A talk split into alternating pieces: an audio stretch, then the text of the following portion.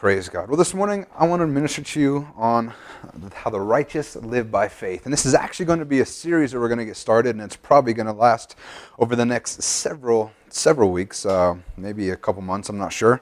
Um, there's 16 chapters in the book of Romans, and today we're just getting through one. And I want to get through the whole book of Romans. It's an incredible book. And uh, so, like I said, today we're going to start on chapter one, and I've entitled it "The Righteous Live by Faith."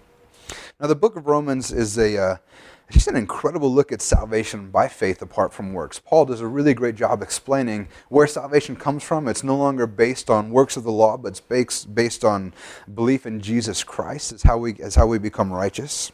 He deals with the gift of salvation. He deals, uh, Paul deals with the folly of unbelief. And uh, he also demonstrates that salvation is not just for the Jews anymore, but it's also for the Gentiles, which, thank God, includes all of us. And then he also teaches us that we are empowered to live righteously through the accomplishments of Jesus Christ. And as I was looking at the book of Romans and the impact that it's had in people's lives, uh, I began to look around, and, and uh, you guys heard of uh, Augustine, or maybe you know him as Saint Augustine? He's one of the early church fathers, and he was uh, considered actually an incredible theologian. And, and this is what, uh, what I was reading about him. It says his conversion occurred in the summer of 386. In his confessions, he describes his tearful prayer and in a Milan garden setting, beseeching God to purify his unclean thoughts and habits. See, uh, Augustine, before, before he uh, met Jesus, was apparently just an incredibly intelligent young man, but he was having a hard time understanding where evil came from, and he was getting invested in all these Greek philosophers, and, and uh, but he just he, it wasn't filling that hole in his heart. And the truth is, the only thing that can fill that hole is Jesus Christ. So he says, I was saying these things as he was involved in all kinds of crazy stuff and he couldn't control his flesh. Uh, he says, as I was saying these things, praying to God and weeping in the most bitter contrition of my heart, when suddenly I heard the voice of a boy or a girl, I know not which, coming from the neighboring house, chanting over and over again, Pick it up, read it, pick it up, read it. So he says, Augustine ran to the bench where he'd left the book of Romans. I snatched it up, opened it, and in silence read the paragraph on which my eye first fell. Not in rioting and drunkenness, not in chambering and wantonness, not in strife and envying, but put on the Lord Jesus Christ and make no provision for the flesh to fulfill the lust thereof. And today we know that as Romans 13 13. then he says, Augustine explains that when he read that passage, there was infused in my heart something like a light of full certainty, and all the gloom of doubt vanished away. Then Martin Luther describes this book as the chief part of the New Testament and the very purest gospel. John Wesley wrote, I felt my heart strangely warmed. I felt I did, I did trust in Christ and Christ alone for salvation, and an assurance was given me that He had taken away my sins, even mine, and saved me from the law of sin and death after hearing the preface of Martin Luther's commentary on the book of Romans. The book of Romans has been transforming lives throughout for thousands of years.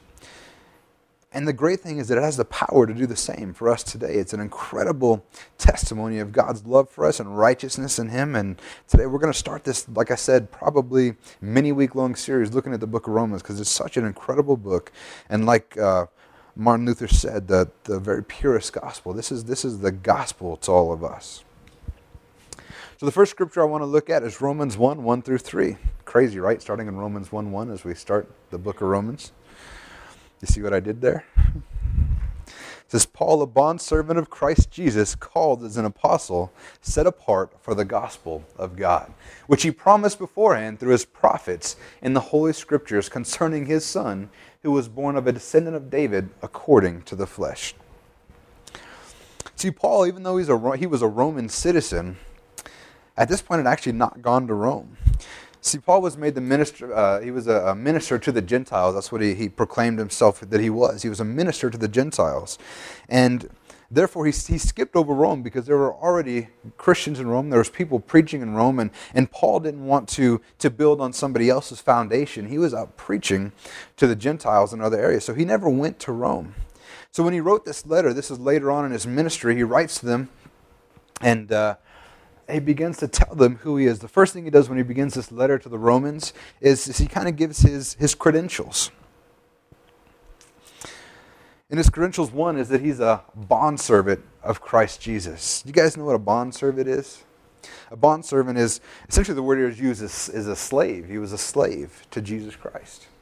And a bond servant was one they used to, if I, if I recall correctly, they would, it be if you in, uh, had your term of service as a slave. And, and slaves in, in the Jewish culture were, it wasn't like what we think of in, in our history where once they were a slave, they were always a slave. It was usually for a, a, length of time. And after their time was up, they were given their freedom. And if a slave loved his master so much, what he would do is he would, he would uh, of his own accord, stay and, and serve in their household. And one of the things they did is they would take their earlobe and they would uh, drive a, a, nail through their earlobe into the door jamb to signify that they were a bondservant. They were staying of their own, own free will.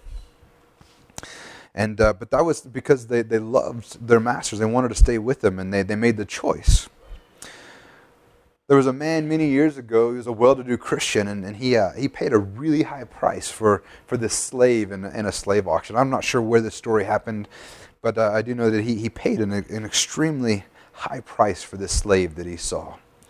And the truth is, this man, he hated slavery. He didn't do it because he wanted a slave, he hated slavery. He actually intended to set this slave free. So when he, he pays the price and the first time he ever meets the slave, he says, I'm giving you everything that you need. Here's the papers for you to be free. And the slave looks at him and says, Am I truly free? Am I my own? May I go where I wish? And the Christian said, Yes, that's why I bought you, so you could be loosed from these chains forever. He says, Overwhelmed by these words, the slave fell at his feet and said with a heartfelt devotion, Then my greatest joy and freedom will be to stay with you and serve you gladly for the rest of my life. And in the same way, we're with Jesus. Jesus came and he freed us from the oppression of this fallen world. He freed us from, the, the, the, from sin, who we were slaves to. And the same thing happened with Paul, and as a resort, as a resort, as a result, started in the, the second slide. I'm already messing my words up. As a result, uh, Paul said that I'm going to stay and be a bond. I'm a slave to the Christ Jesus. And then he says he's an apostle, called as an apostle, set apart for the gospel of God. As an apostle, that means one who is, uh, uh, who is sent with delegated authority. You remember Paul met Jesus on the Damascus Road, on the road to Damascus, and Paul, he said, Paul, Paul, why are you, why are you uh, persecuting me? Why are you, you kicking against the goad? And, and that's at that moment, Paul was actually set apart to be an apostle to the Gentiles. He was set apart with the delegated authority from Christ Jesus to preach the word. Mm. And then he says that set apart for the gospel of God. Anybody know what the word gospel means? Anybody but Joseph? it means good news. Simple as that. The gospel is the good news. Now, how many of you guys have ever heard those people sitting on the side of the road just preaching fire and brimstone? You're all going to hell, yada, yada, yada. I used to, when I went to the U of A, there was this guy that would sit out in the mall of the U of A with a, with a megaphone and just it wasn't good news, that's for sure. You know, and that's that's why we don't preach that way. That's why we don't go out there and tell everyone they're going to hell because of their failures. You know, you see these people on pickets and signs, and, and it's, man, they're not showing the light of Jesus. They're showing something else. The truth is, we preach that He came to give us life, not that they're going to have death.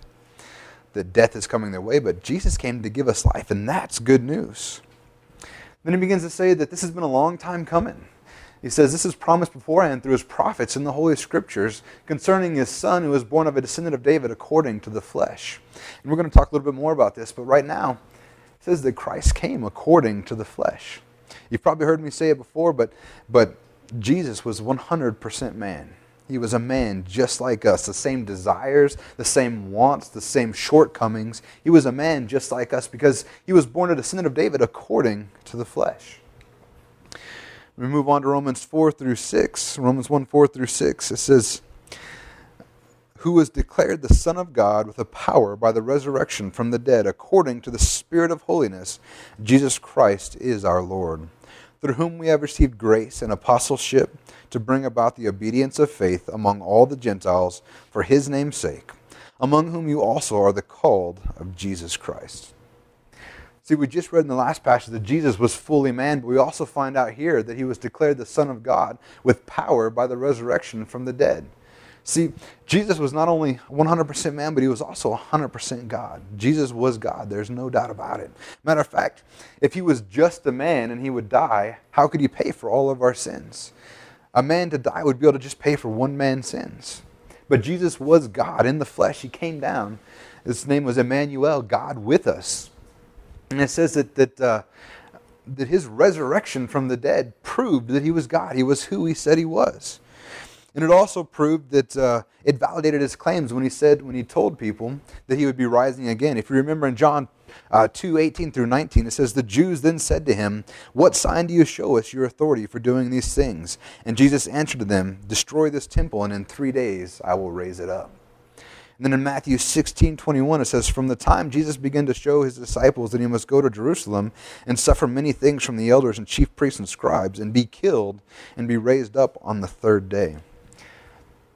You see, his resurrection proved that he was who he said he was. You know, if Jesus would have died and nothing would have happened, the story would have ended there. Matter of fact, the quickest way that the people that were against Jesus to end the Christian faith, to just squash it right then, would have been to produce his body, to show that he was, in fact, still dead. But he wasn't. His resurrection proved that he was who he said he was, that he was going to destroy the temple and raise it up in three days. And he raised that temple up in us, as we're now the temple of God. And then we find it's according to the, the Spirit of holiness, or according to the Holy Spirit working, is how he was resur- resurrected from the dead.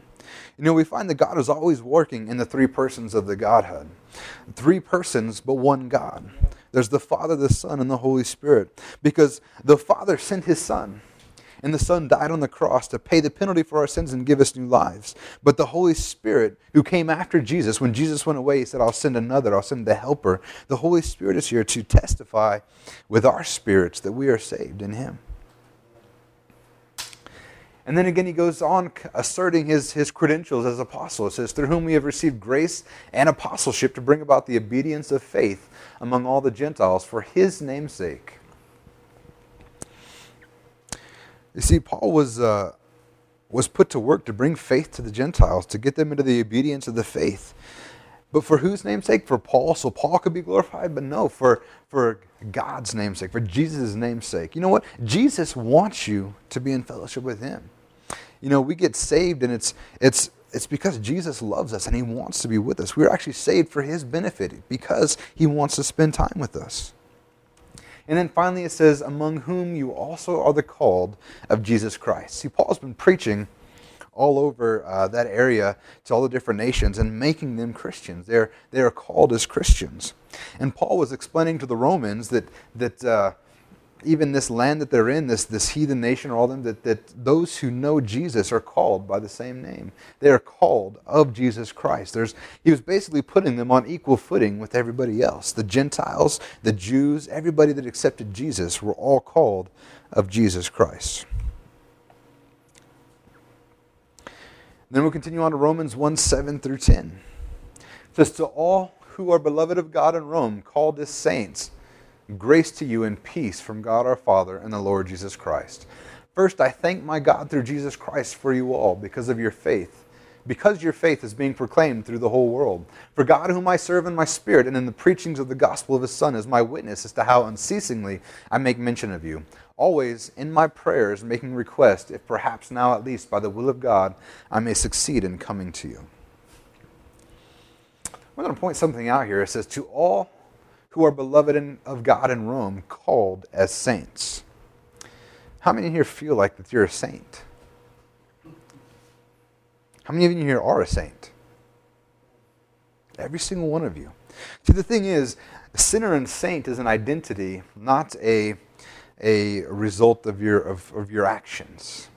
He said they're called as saints. Not one day they'll be called as saints. Not if they, they pass the test put out by the, by the uh, Catholic rules that will be coming in the future. There's, there's, there's none of this. A saint is an identity given to you as soon as you accept Jesus Christ into your heart. You are a saint. You were a sinner, but you're not a sinner anymore. But Pastor Wayne, sometimes I still sin. That doesn't make you a sinner. Because of what Jesus Christ did in you, you're a saint. You are no longer a sinner. You're, you are no longer identified as a sinner. Now, I would recommend that you uh, continue to discipline your body and do things so as not to sin. But the Bible says the righteous man falls and gets up, falls seven times, but he gets back up seven times. If you do fail, you've only failed if you don't get back up again. But the truth is it's that, that your identity is a saint because you've accepted Jesus Christ into your hearts. And then Paul, if you notice, whenever you read letters written by Paul, he always mentions how he is praying for them. He says, I thank God through Jesus Christ for you all because your faith is being proclaimed throughout the whole world. You know, Paul is thankful for the believers in Rome. And what I find interesting is, is that, that uh, these aren't even Paul's people. I mean, Paul hasn't been to Rome. Paul hasn't preached in Rome. None of these people are Paul's disciples or converts, but he's praying God and he's thanking them for them. And I, I look at this and, I'm, and I, I'm amazed at the example that Paul is to all of us. You know, one, things that we, one of the things that we can be doing, not only praying for everybody in our congregation, making sure that we're lifting each other up and, and uh, asking the Lord's blessing on each and every one of us, but the other thing we need to be doing is praying for the other churches in the area. People that actually aren't our disciples, that aren't our converts, but th- you know what? They're still the body of Christ. And the church is His, the church is, is Christ's whether they're in this particular congregation or congregations down the street. Every life giving church should be prayed for by us to have success, to lead people to the Lord, to, to convert people to Christianity, because that's the only place that life is. And when that's difficult, you know, we just need to ask God to give us, give us His eyes. Because there's times it's tough to pray for other people, to pray for people you don't know, pray for, for those who, sometimes it's, it's harder praying for people you do know. because you know who they are, you know what they've done. Just ask God to give you your eye, give you his eyes, so that you can see them as how he sees them. Because I want you to know that Christ died not just for you, not just for us that are saved right now, and not just for those of us that uh, are, are good people, but Christ died for all of us, no matter what we've done. Because God loved them that much, in spite of what they did, and so should we. Amen. Then Romans 1 11 through 15, it says, For I long to see you, that I may impart some spiritual gift to you, that you may be established. That is, that I may be encouraged together with you while among you, each of us by the other's faith, both yours and mine. I do not want you to be unaware, brethren, pardon me, that often I have planned to come to you and have been prevented so far, so that I might obtain some fruit among you also, even as among the rest of the Gentiles. I am under obligation both to Greeks and to barbarians, both to the wise and to the foolish. So for my part, I am eager to preach the gospel to you also who are in Rome.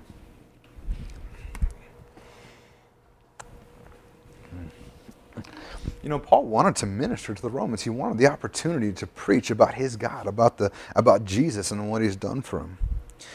But the great thing I, I think about, I love about Paul is he, he understands that, that uh, everything he does is not just for them.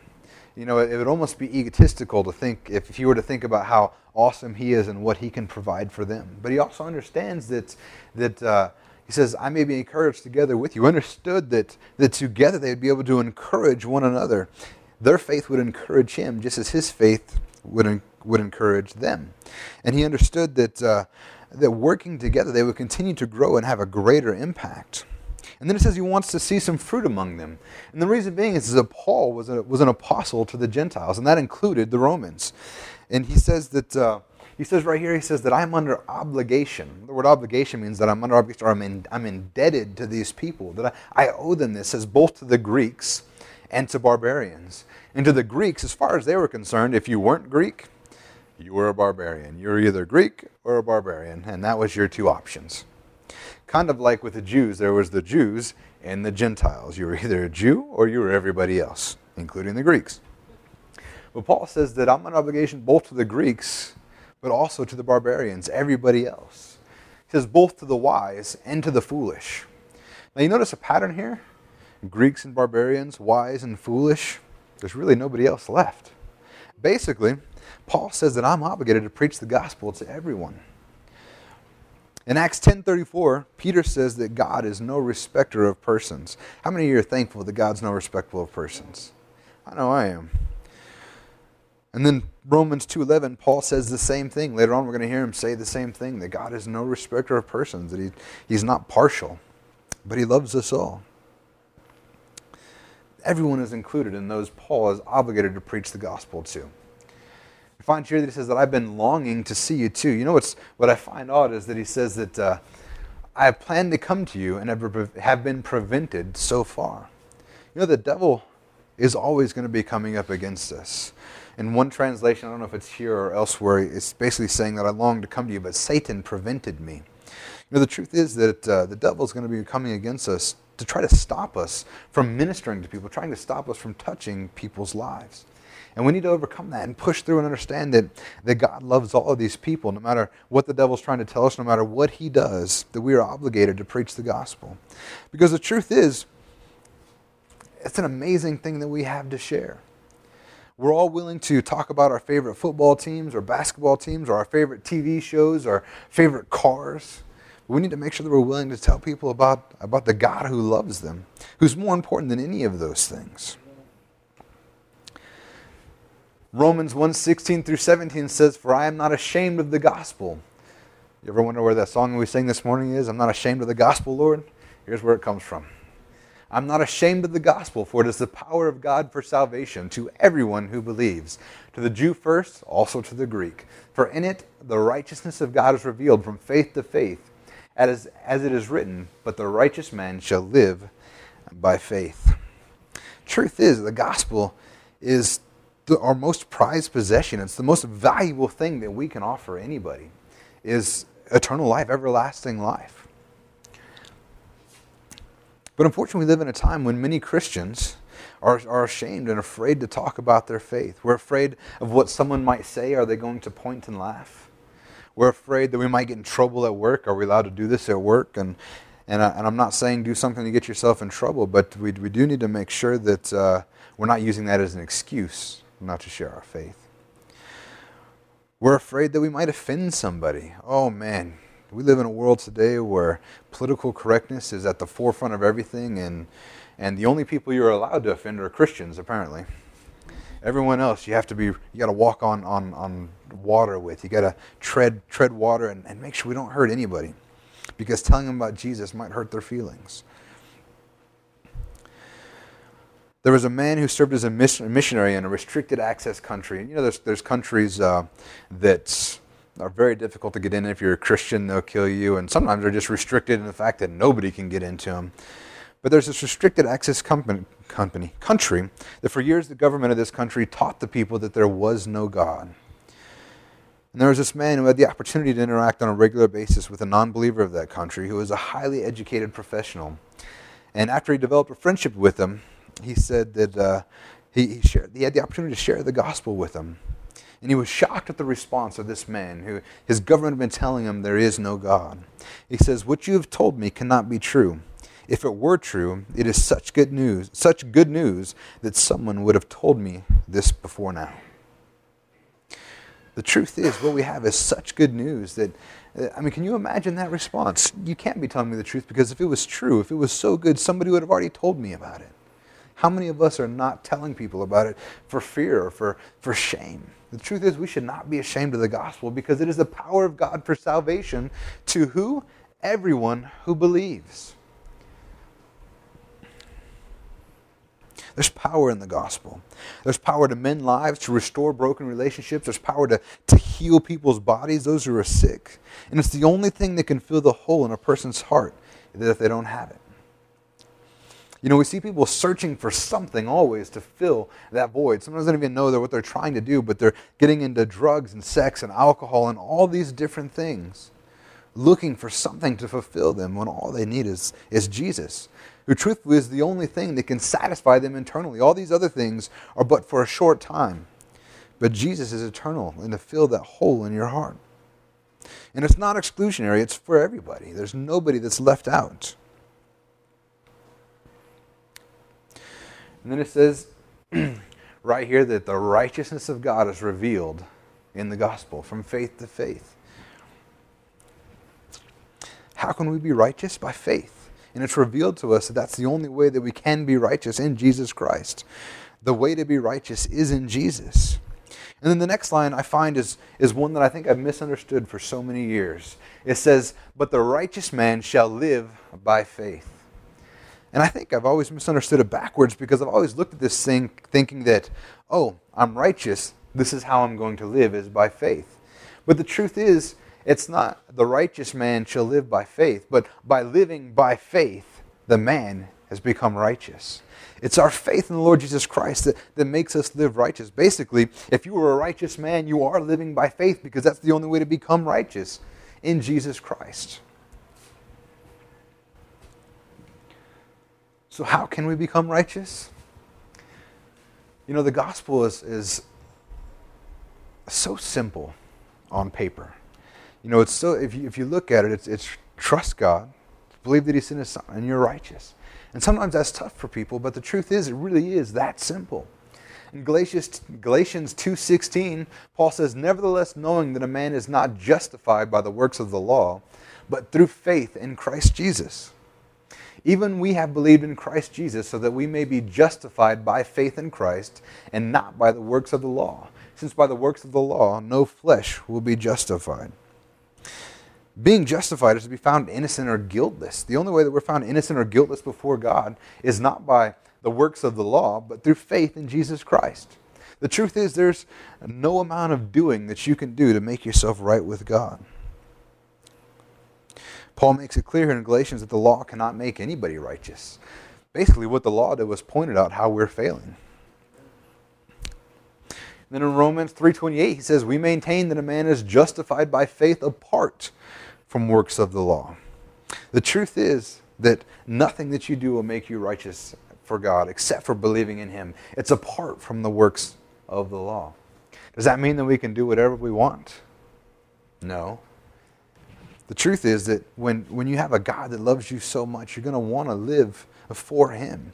He set you free, not that so you could do whatever, whatever you want, but He set you free from those things that you had to do before. He set you free from them, not free to do them. Amen?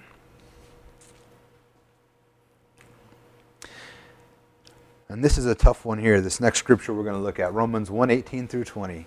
It says, For the wrath of God is revealed from heaven against all ungodliness and righteousness of men who suppress the truth in unrighteousness, because that which is known about God is evident within them. For God made it evident to them. For since the creation of the whole of the world, his invisible attributes, his eternal power and divine nature have been clearly seen, being understood through what has been made so, that they are without excuse. See, the story of man is not one of, of, a, of a devolved man evolving, first worship, worshiping um, weather and gods and idols, and then growing into to a man who, who uh, worships one true God. But the fact is, is, is, the story of man is about a man who was, was made perfect by God and was in fellowship with the one true God who actually devolved into worshiping all these other things, walking away from God. And the truth is, God's wrath is revealed in those who don't receive the truth, who don't receive righteousness by faith. And it's not that he is actively giving his wrath, but be, they make the choice to live eternally without God. They make the choice to receive that wrath.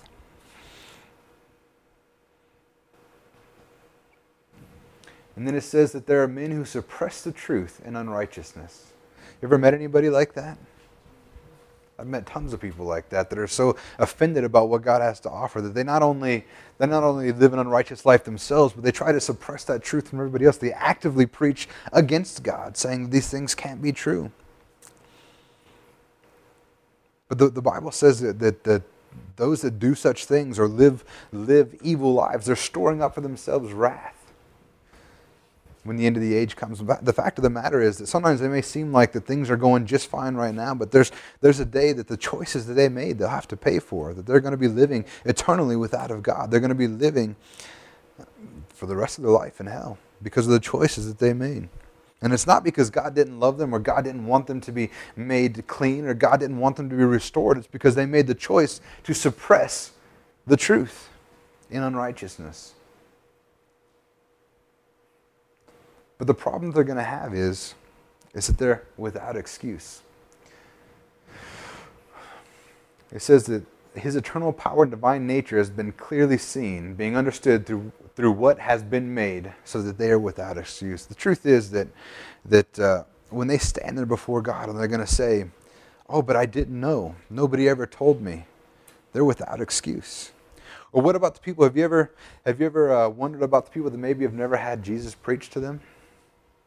That's a question that comes up often. What about people that have never heard? What's going to happen to them? Well, the Bible says that they're without excuse. For since the creation of the world, his invisible tributes, his eternal power and divine nature have been clearly seen, being understood through what has been made, so that they are without excuse.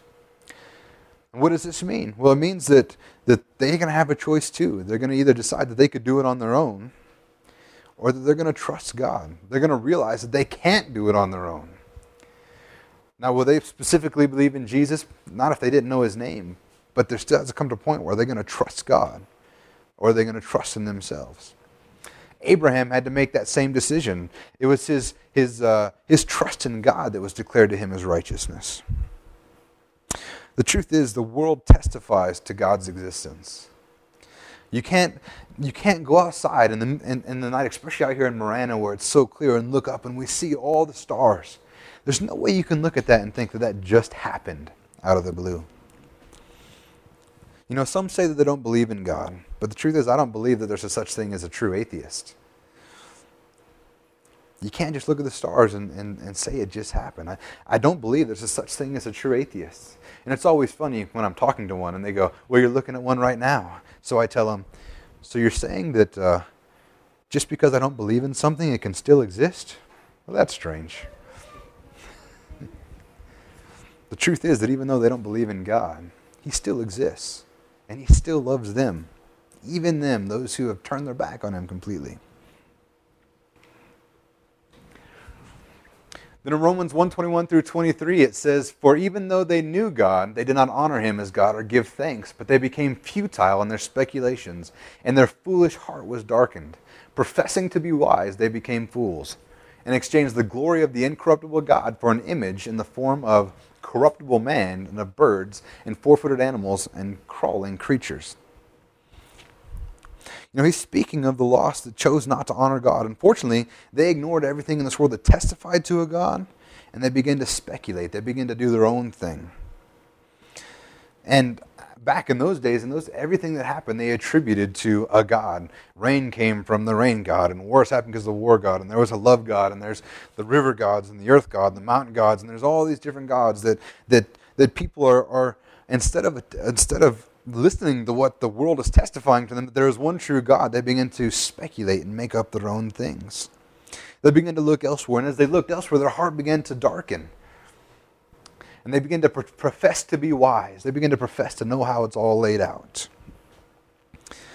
And the funny thing is, is did you notice what the first thing here is is uh, being exchanged for the glory of the incorruptible God?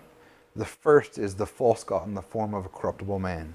They begin to hold themselves up as gods instead of trusting in the one true God and also putting faith in birds and four-footed creatures and animals and, and you know all these things they held up as idols.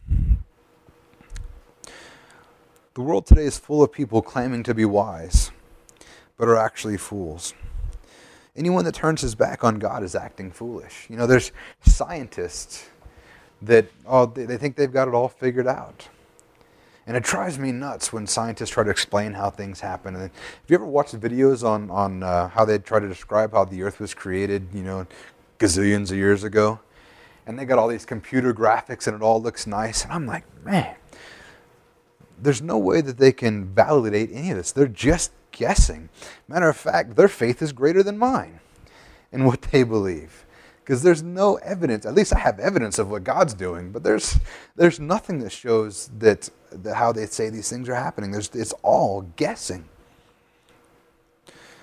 The truth is, they're claiming to be wise, but they're actually fools. G.K. Chesterton said the danger when men stop believing in God is not that they will believe in nothing, but they will believe in anything.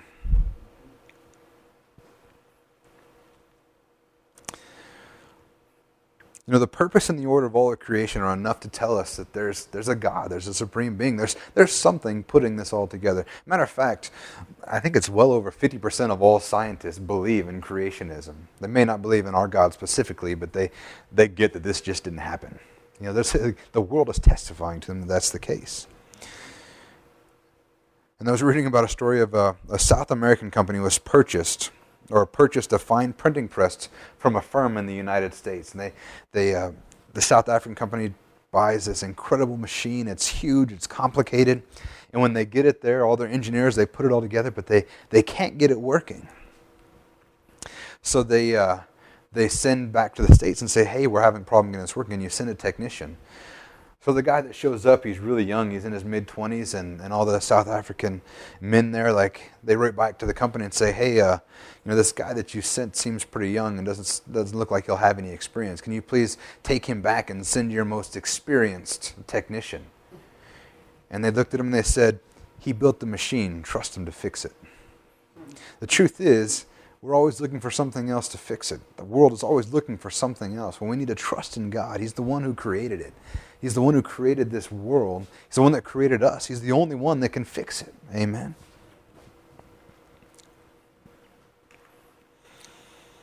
In Romans 1 24 through 27, it says, Therefore God gave them over in the lusts of their hearts to impurity, so that their bodies would be dishonored among them.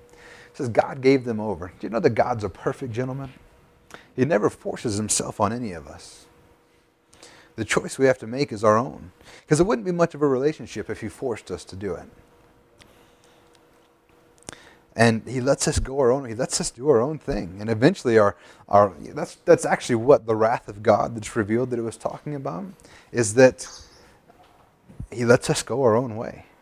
He doesn't force us to do anything. And because of that, we pay incredible prices in our body and our minds that if we turn from God, there's prices to be paid. There's consequences for our actions. And it's not God doing them to us, it's the stuff doing it to us. It says, Therefore, God gave them over in the lust of their hearts to impurity, so that their bodies would be dishonored among them. For they exchanged the truth, exchanged the truth of God for a lie, and worship and serve the creature, the creature rather than the Creator, who was blessed forever. Amen. For this reason, God gave them over to degrading passions. For their women exchanged the natural function for that which is unnatural. And in the same way, also, the men abandoned the natural function of the woman and burned in their desire towards one another, men with men committing, indecent acts and receiving in their own persons the due penalty of their error. Yeah, the wrath of God is not fireballs and floods, but it's the fact that that when you turn away from God, He lets you go. And there's penalties for that in your body. You know, when it talks about these trading uh, the natural functions for one another, this is talking about homosexuality and, and uh, immorality in the, in the sexual areas, not having any sexual purity, that there, there's a price to be paid for that. And it's not all physical, while there is physical issues that can come of that. Um, in the United States, we had a, a, big epidemic with HIV among homosexual men.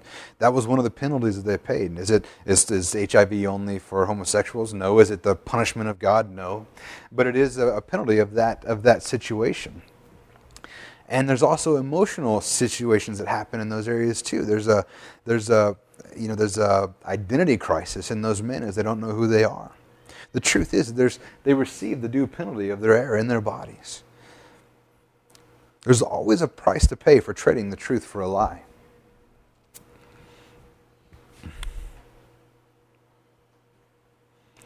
You know, this seems to be almost describing what's going on in our country right now. As, the, as our country turns its eyes towards God, we begin to see an increase in precisely this sort of stuff is, is men and women trade their national, natural function for something that is unnatural. And the truth is, we know homosexuality is a sin. There, there are many that claim that, oh, it's nowhere in the Bible, but it's quite clear to me that, that God is against this stuff. So the question is, what do we do about it? What do we, what, how do we deal with it? Well, I want you to know that even though homosexuality is a sin, we don't hate those who do it. We don't judge those who do it. We don't hold it against them. Because the truth is, God loves them just the same as He loves us.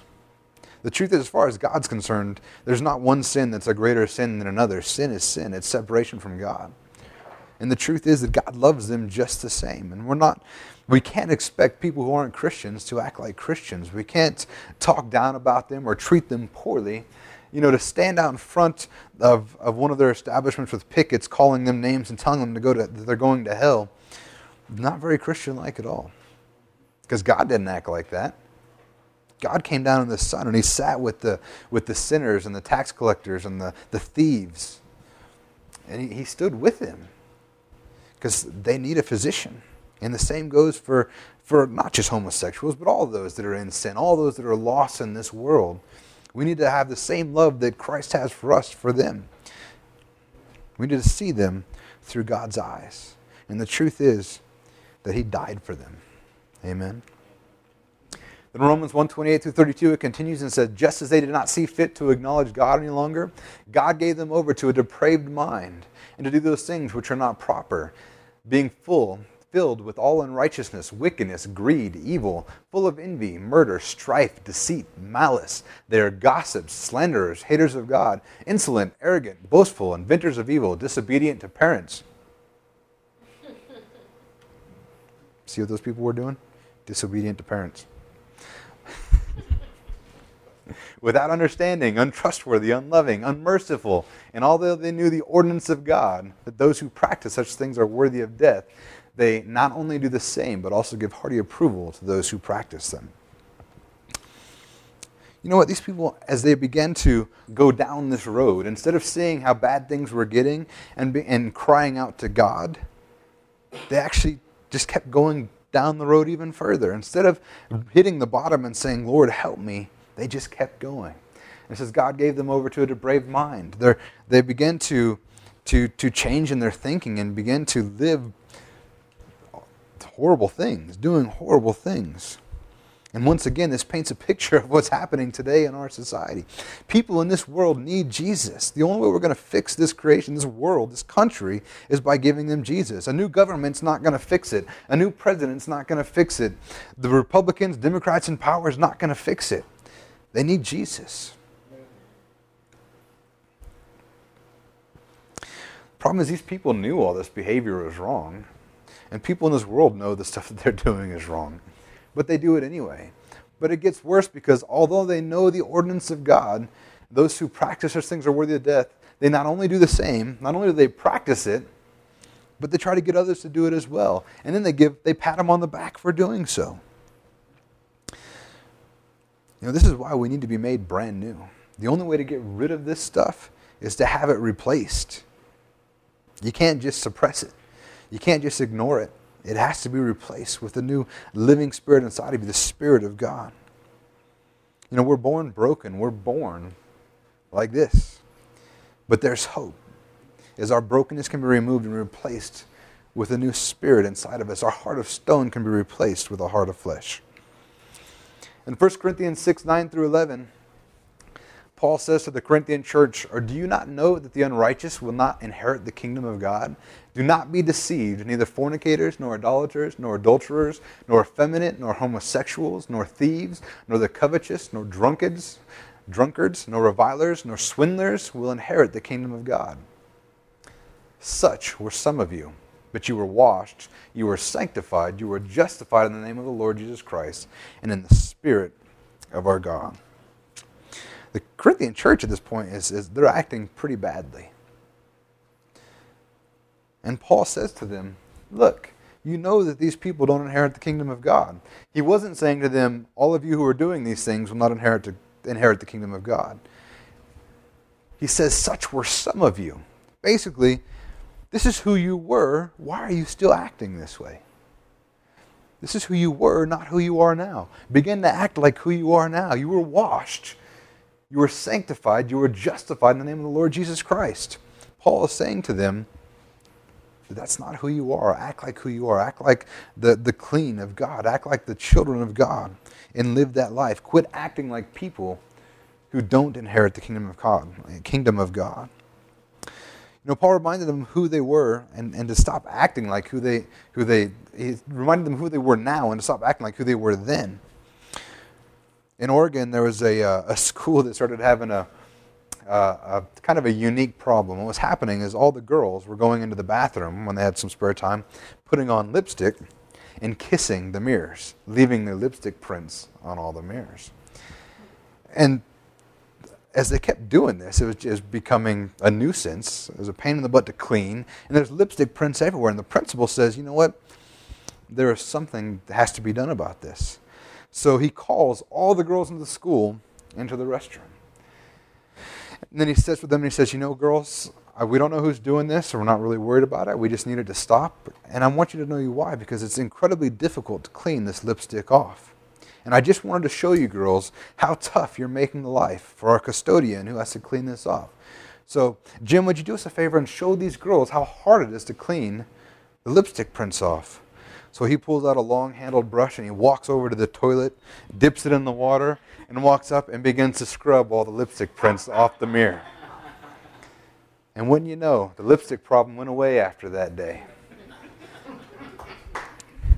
See, the problem is when we're tempted with sin, if we really understood how filthy it actually was, we'd probably stop flirting with it. If we understood the penalties that come with it, the, the pain that it can cause, if we understood how filthy it was, much like the toilet covered mirror, we'd stop kissing sin. We'd stop flirting with it. Amen?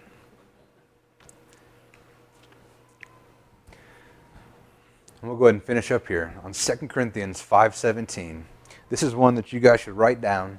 You should memorize it. Therefore, if anyone is in Christ, he is a new creature. The old things passed away. Behold, new things have come. God loves us just where we are. He loves us too much to let what we have done get in the way, but He also loves us too much to leave us that way as well. God didn't just ignore what happened, ignore who we were. He didn't ignore sin, but He actually made provision for it. When you are made a Christian, when you accept the Lord Jesus Christ into your life, a miracle happens inside of you. You are no longer who you were. The old man has been dead and buried, and, and you have new life with Jesus Christ. It says that you are a new creature. Other translations say you are a new creation. You are made brand new. And who you were is gone. Who you were is dead and gone.